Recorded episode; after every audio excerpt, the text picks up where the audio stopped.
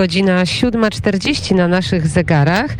E, 41 dokładnie już teraz. A w naszym studio kolejny gość, pan Jan Stasiak, prezes zarządu firmy Fast Terminals. Dzień dobry, panie prezesie. Dzień dobry.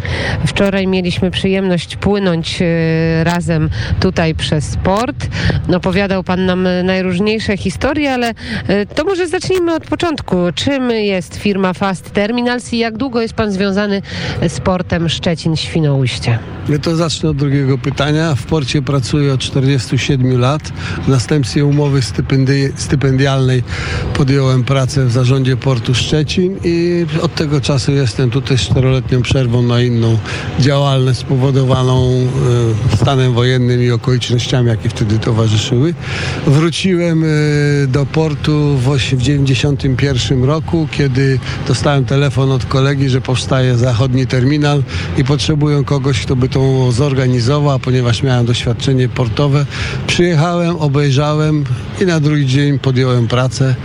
I od kierownika terminalu przez dyrektora zarządzającego od e, 16 lat jestem prezesem zarządu Fast Terminals. Fast Terminals jest to spółka przeładunkowo-składowa, czyli jeden z operatorów działających po nowelizacji, po zmianie warunków ustrojowych w Polsce, kiedy zarządy portu obligowane ustawą o portach morskich z 96 roku pozbyły się działalności eksploatacyjnej na rzecz podmiotów e, prywatnych, to Fast Terminals był taką jedną spółką. Powstał w 90 roku e, 14 grudnia na podstawie umowy podpisanej przez inwestora belgijskiego Hermana Schirsa, właściciela pięciu statków firmy Fast Lines w Antwerpii i zarządu portu Szczecin jako spółka joint venture, pierwsza w branży w, w Polsce. Powiedział pan o tym, że państwo pozbyło się y, tego y, komercyjnego tutaj zakresu. Pozbyło się, jak pan myśli, dlatego, że to było niedochodowe, nieopłacalne?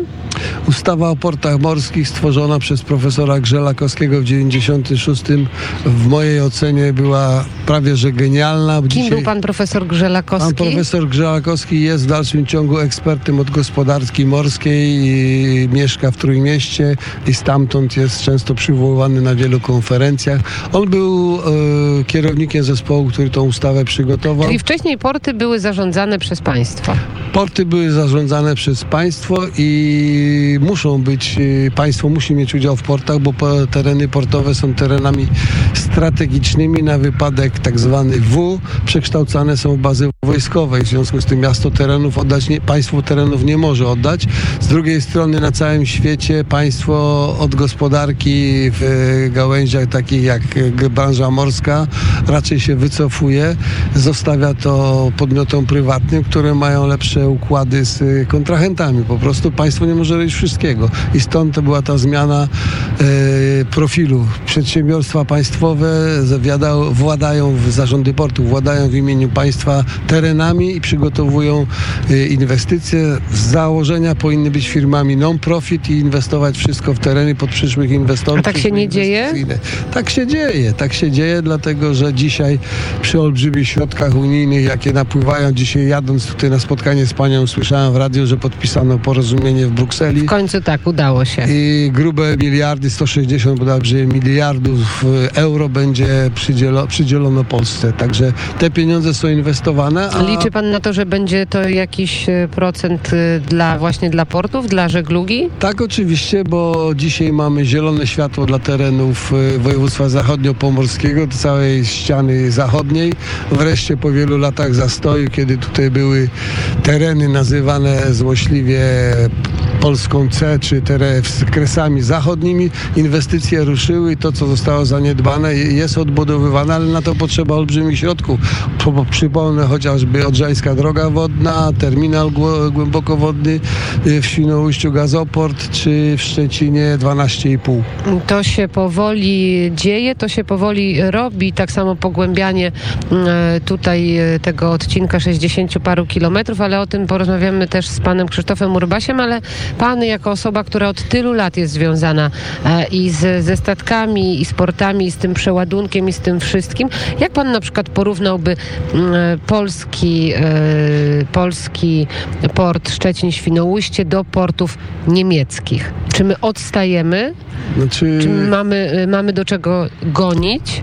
pytanie jest e, o tyle skomplikowane, że nie wiem o których portach niemieckich mówić, bo są dwa rodzaje portów. Są wschodnie i zachodnie. One się Porty też różnią- różnią, takie tak? jak Hamburg, no Na to przykład? jest światowa czołówka, a porty wschodnie, czyli Rostock, Wismar na przykład, no to przeżywały tak samo demoludy, okres komuny i były inaczej postrzegane i dzisiaj, kiedy po zjednoczeniu Niemiec e, cel główny było aktywizowanie strony, przez stronę niemiecką ściany wschodniej i olbrzymie środki poszły do Rostoku. Przy jednoczesnym braku środków na Szczecin zaczynaliśmy tracić. Jednak e, Szczecin ma w stosunku do tych portów niemieckich, które wymieniłem, enerdowskich i do Trójmiasta zasadniczą przewagę, że ma najlepszą rentę geograficzną. My mamy tą tak zwaną trzecią nogę, jaką jest Odrzańska Droga Wodna, która nam pozwala w przyszłości, jeżeli wreszcie ona będzie rewitalizowana do czwartej klasy, umożliwi nam połączenie z południem Europy, a w przyszłości jeszcze kanał Odra-Dunaj-Łaba już na Morze Śródziemne, co- a tego Gdańsk, Rostok nie ma. To, co dzisiaj jest najbardziej istotne z y, punktu widzenia pana jako pracownika, żeby y, ten port Szczecin-Świnoujście lepiej zaczął działać, lepiej zaczął funkcjonować? Organizacyjnie trzeba dopilnować i wzmocnić stronę marketingową zarządu portu, bo zarząd portu w tej chwili oprócz tego, że jest landlordem, czyli zajmuje się terenami, na których my prowadzimy działalność, dba o ich stan, o infrastrukturę całą tutaj wokół, porto, wokół portową. Zajmuje się również szeroko pojętym marketingiem, ale w sensie takim, że nie sprowadza towarów do portu, bo to jest nasza domena operatorów, natomiast sprowadza inwestorów po przyszłe tereny. Jak wczoraj widziała Pani, jeździliśmy z masę wolnych terenów, na których można prowadzić rozwój. To, są, to jest nasza przewaga w stosunku na przykład do Hamburga, który kompletnie już jest zablokowany nie ma żadnych terenów e, do przyszłego rozwoju. Szczecin ma te możliwości wręcz nieograniczone, tylko trzeba po rozsądnej polityki, żeby to byli udziałowcy z prawdziwego zdarzenia, a nie jak się zdarzało do tej pory, że przychodzą tak zwane krety, które blokują rozwój portu przez to, że są tutaj ulokowani i prowadzą, niby prowadzą działalność, ale ta działalność nie jest, nie jest na miarę i skalę, jakie obiecywali, kiedy przychodzili. A czym zajmuje się sama pana spółka Fast Terminals? To jest spółka belgijska, z tego co pan opowiadał. I czym się głównie państwo zajmują? Spółka belgijska powstała jako joint venture i to taki dziwny układ, bo, było 50% udziału państwa polskiego poprzez zarząd portu i 50% prywatnego inwestora. E, W międzyczasie poprzez podwyższenie kapitału, przez zakup nowych sprzętów, gdzie zarząd portu nie inwestował, e, udziały się zwiększyły do 63,27, a w 2007 roku na, stanęliśmy do przetargu i wygraliśmy przetarg i wykupiliśmy, kiedy zarząd portu pozbywał się swoich udziałów we wszystkich spółkach e, tych operatorskich. Kupiliśmy resztę i od tego roku 2007 jesteśmy w- stuprocentowym właścicielem są Belgowie z firmy Fastlines w Belgii. Tutaj jest jedna ciekawa sprawa, że jak powstaliśmy w 90 roku jako spółka joint venture, to jedynym zastrzeżeniem w umowie spółki było to, że spółka nasza nie może prowadzić przeładunków własnymi ludźmi. Dlaczego? Historycznie to było spowodowane tym, że jak pani wie, Nowa Polska e, nastała dzięki zrywowi klasy robotniczej, Solidarności i tak dalej. I w związku z tym jak powstała spółka, to Solidarność, która wtedy miała znaczące słowo, powiedziała, że nie będzie kapitalista zabierał chleba polskim robotnikom, w związku z tym spółka mogła powstać, e, załatwiać towary, statki i operować tym, ale fizyczne prace mieli wykonywać dokerzy sportu i zostaliśmy zobligowani w umowie spółki do korzystania z usług portu, portowych pracowników z innych spółek operatorskich, e, tak zwanych pracowniczych. No, ale to się sk- skończyło. Skończyło się w 2007 roku, kiedy uzyskaliśmy 100% udział i doświadczenie pokazywało, że to nie jest najlepsza droga. A proszę teraz e, opowiedzmy naszym słuchaczom, bo oni słyszą tylko dźwięki, nie wiedzą, co tutaj dookoła nas się dzieje. Niech pan się odwróci, panie prezesie, niech pan powie, co się dzieje za pana plecami. Za moimi A plecami... pan nawet, pan, pan Jan Stasiak nawet się nie odwraca, drodzy państwo. Mam oczy naokoło głowy, taka jest moja rola, żebym widział wszystko, nawet jak w domu śpię, to czuję, co się w robocie dzieje. Dzisiaj miałem o 7 rano telefon, wiedziałem, że pani jest i szuka pani miejsca na rozstawienie stolika. Za moimi plecami odbywa się przeładunek papieru w tranzycie. Statek przywiózł y, papier z Finlandii, ten papier będzie składowany u nas w magazynie, a później z magazynu spedytor, który się zajmuje obsługą tego papieru, y, podstawi nam wagony i dwoma wahadłami ten papier pojedzie do kupującego, czyli to będą odbiorcy w Serbii i w, na Węgrzech. A te tory, które tutaj koło nas się znajdują, to często są używane? To mogłyby być częściej używane, tak jak mówiłem, przyszłością Polski powinna być y, transport kolejowy, takie są wymogi unijne. Mieliśmy kiedyś najlepszą infrastrukturę kolejową, szkoda, że to zaprzepaściliśmy, dlatego że niewielkim nakładem moglibyśmy być królem Europy, jeśli chodzi o transport kolejowy. On ciągle wymaga reorganizacji. Na dzień dzisiejszy większość towarów jest dostarczana samochodami, ale ja jako stary portowiec pamiętam czasy, kiedy wagonów tutaj stało tysiące i głównie 80% towaru przychodziło wagonami. Na dzień dzisiejszy jest sytuacja odwrócona, ale ona się powoli zmienia. Zmienił się transport kolejowy, zmieniły się wagony.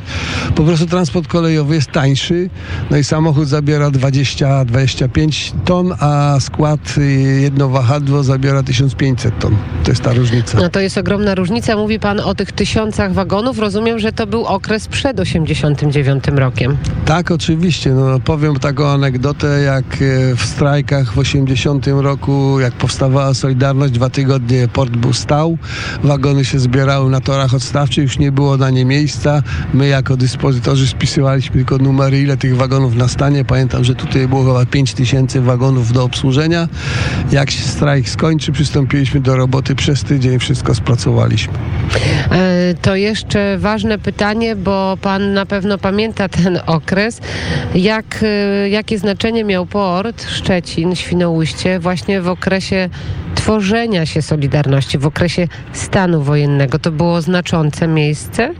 Tak, tu się dużo działo, dlatego że port według y, nauki jest oknem na świat i w związku z tym tutaj jest strategiczne miejsce, o jeśli chodzi o kontakty ze światem. I tutaj Esbecja pilnowała wszystkiego z uwagi na to, że no nie wiadomo było kto przyjeżdża, co przywozi i tak dalej. Z jednej sam nawet miałem rozmowę z, ze smutnymi panami, którzy proponowali mi, żebym obserwował, czy tam na wagonach czasami coś nie przyjeżdża. Było to w czasie, kiedy za to, że w 1981 roku byłem pierwszym przewodniczącym Rady Pracowniczej, to mnie wyrzucono na, w tak zwane krzaki, żebym y, po 8 latach pracy w porcie, po skończeniu studiów spisywał numery wagonów, co dziarsko przez 4 lata robiłem. I ci panowie proponowali mi właśnie, żebym obserwował, no a im zaproponowałem, że nie mam czasu, żeby sobie postawili budkę na moście i z góry patrzyli, co na wagonie jest. A, czyli, y, a stan wojenny jak wyglądał tutaj w porcie? Ciężko było? No Solidarność y, to było 80 rok, w 70 roku to portu nie pamiętam, pamiętam jak było w stoczni, jak było w, w Policach, y, w zakładach chemicznych. No i jak było?